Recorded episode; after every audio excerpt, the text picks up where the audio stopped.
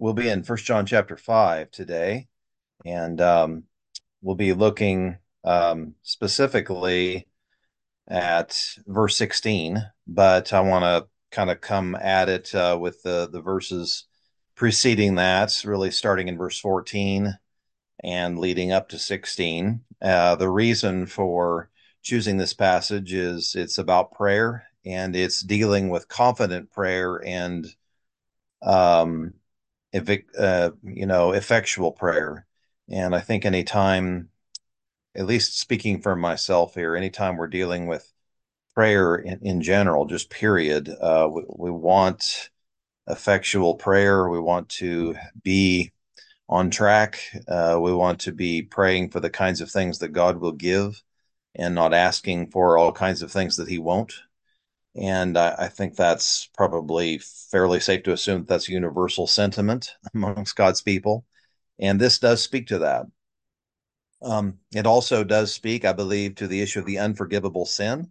And so I kind of have to touch on that, um, although I won't spend much time on there. That that's a long subject and a large one, and um, that could get us clear a field of, of the purpose, at least that I have uh, this morning. And um, uh, would would take would uh, would require a whole lot more time than we have really to give to that. But uh, I'll just briefly touch on that. But uh, starting in verse 14, this is the confidence which we have before Him, that if we ask anything according to His will, He hears us. And if we know that He hears us in whatever we ask, we know that we have the requests which we have asked from Him. So just to stop there before we get to verse 16, you can see the emphasis there on confidence in prayer, um, asking according to his will. And then if we do that, we know that he hears us. And then verse 15, if he hears us in whatever we ask, we know we have the request that we've asked from him. So that is uh, that's effectual prayer. I'm asking in confidence and I am getting yes answers. I'm God is answering my prayers. And it's all based on asking according to his will.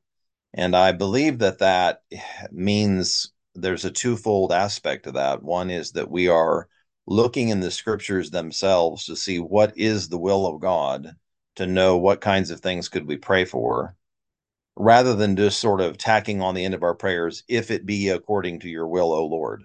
You know, there's sometimes when we just don't know whether it's the will of God or not, because scripture doesn't give us a lot of clarity for sure on that. And we might pray in that way because we're uncertain, but that's not what this is talking about. This is talking about certainty and confidence and getting what we ask, and not an uncertainty whereby we say, Lord, this is what I really want, but you know, I'm, I'm not sure if that's your will, whatever your will be done, I'll, I'll, uh, you know, I'll be resigned to that. Um, but there's also this, this realm of when we're talking about asking according to God's will, uh, not just specific prayer requests like pray that the Lord send more laborers into the harvest. We know that is his will because he told us to pray for those things. We know that the Lord's Prayer, as we call it, um, you know, our Father who art in heaven, hallowed be thy name, and so on. We know that those are according to the will of God, that we can pray those with full confidence because he put those in our mouth. Uh, to pray. And so there should be no doubt whatsoever on praying requests like that. And any other thing we find in the Bible like that. But then there's these things that are that have to do with the character of God.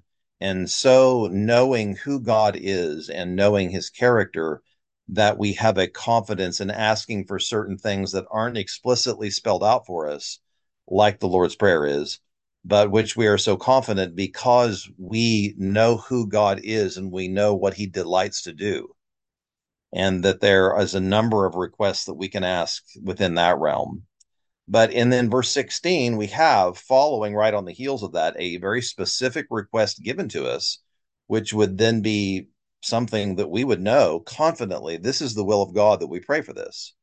And I I uh those things really uh, get my attention because I don't want to be sort of wasting my time in prayer.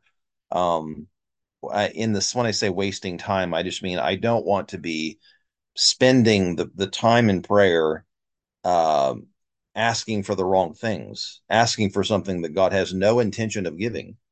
Um, I would I would rather spend that time focusing on things that He has revealed uh, that are His will, and uh, that are according to his own desires.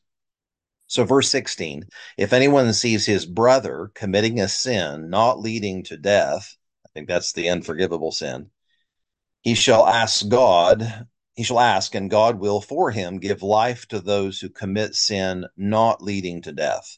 There is a sin leading to death. I do not say that he should make request for this. So let me just deal briefly with the unforgivable sin and then get really at the heart of what I'm wanting to focus on here. Um, just very, very briefly, very simply, the things that I think we can take away from here is that there is an unforgivable sin. We all know that. Um, and John expects us to know what it is because he says here, I don't say that he should make request for this well, if I don't know what the unforgivable sin is, how am I supposed to avoid praying about that? Um, if I don't even know what it is, uh, the passage would be nonsensical here if we didn't know what the unforgivable sin was. Uh, Jesus in the Gospels calls it the blasphemy against the Holy Spirit, which in the context was um, you know, Pharisees attributing to Christ's work, which he said was done in the power of the Holy Spirit. He was casting out demons by the Spirit of God. And then they said he did it by the devil, an evil spirit. And so they're blaspheming the Holy Spirit by which he cast out the demons. And they're attributing that to the work of the evil spirit, the devil. In, a, in Hebrews, there seems to be an unforgivable sin spoken of there, uh, which is the sin of apostasy which would mean then that at its core, apostasy is very similar to what, if not identical to what was happening there in the Gospels with the Pharisees blaspheming the Holy Spirit, that they are, in a sense, one and the same, although they look differently. But uh, so then as we come back to this, we say, okay, verse 16, I shouldn't be praying concerning someone who has blasphemed the Holy Spirit. There is simply no point in it um, that God has already declared he will not forgive it. And for me to try to get God to change his mind on that is a waste of time. He is very clear on it. He's firm on that point. He's not going to forgive it. So I shouldn't waste my time there. But now let's look positively at what the verse does encourage us to pray for. Any brother, meaning at this point we are we are uh, giving a judgment of charity that this is a person who is a Christian, any brother committing a sin. You know, Christians do sin. Um, I sin.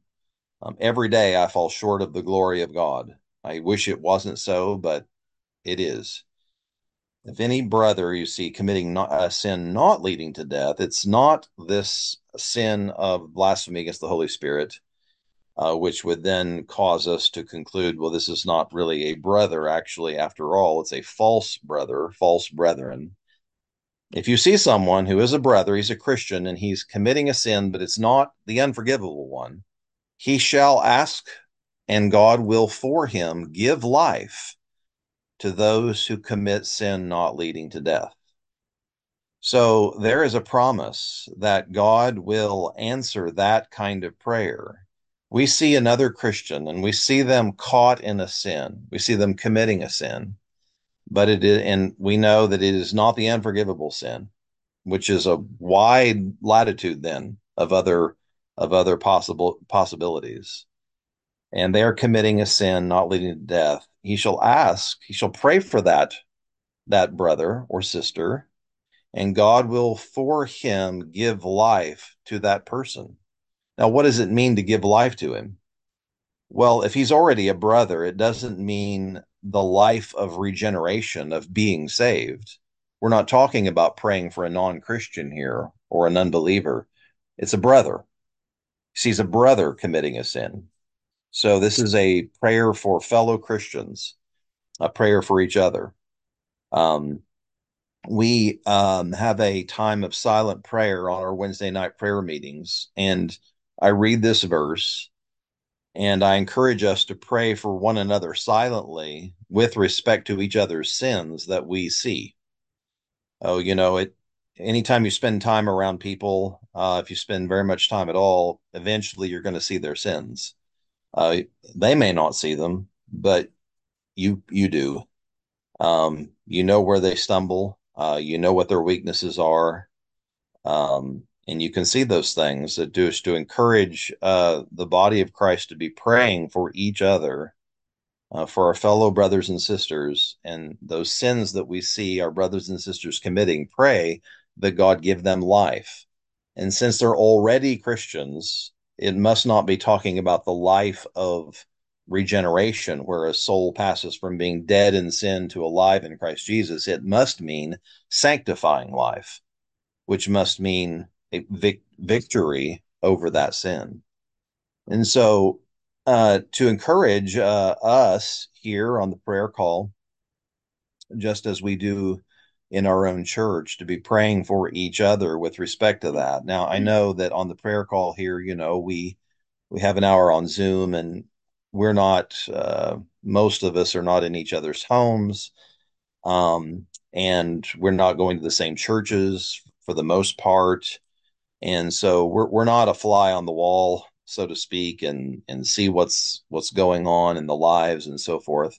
So there may not be uh, things that are as apparent to us with respect to each other, but you can also apply this generally uh, to each other. We just know that we all sin and that we all have issues that that we need to repent of and things that we need to overcome and then there's people in our church fellowships, uh, perhaps other believing family members, um, friends, and so forth. This is an encouragement based on a promise um, that God will give life.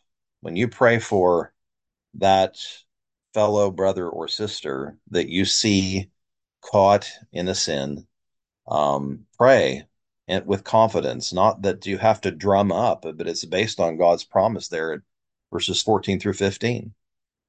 If we ask anything according to his will, he hears us. And if we know that he hears us in whatever we ask, we know that we have the request that we've asked from him. So if you think about this, if if we were doing this and our churches were doing this, um, how different might our churches look? We are praying for revival partly because we see the church in a very weak state. And part of that, of course, is probably a lot of false conversions in churches and you know un- unbelievers that simply don't have the life of Christ in them that they're professing to be, and they're in the church, and so that that has a drag down effect. But just also, there's a, there's a sluggishness amongst Christians in general, and a weakness, and a um, a sense of you know lukewarmness, and so I, I bring this up today to um, you know, to bolster our faith and bolster our confidence as we pray for the church. We pray for each other. Um, we pray for those around us who we believe to be born again Christians, but struggling, and pray that God will give them life. And the promise is, is that He will. He will give life to those who commit sin, not leading to death.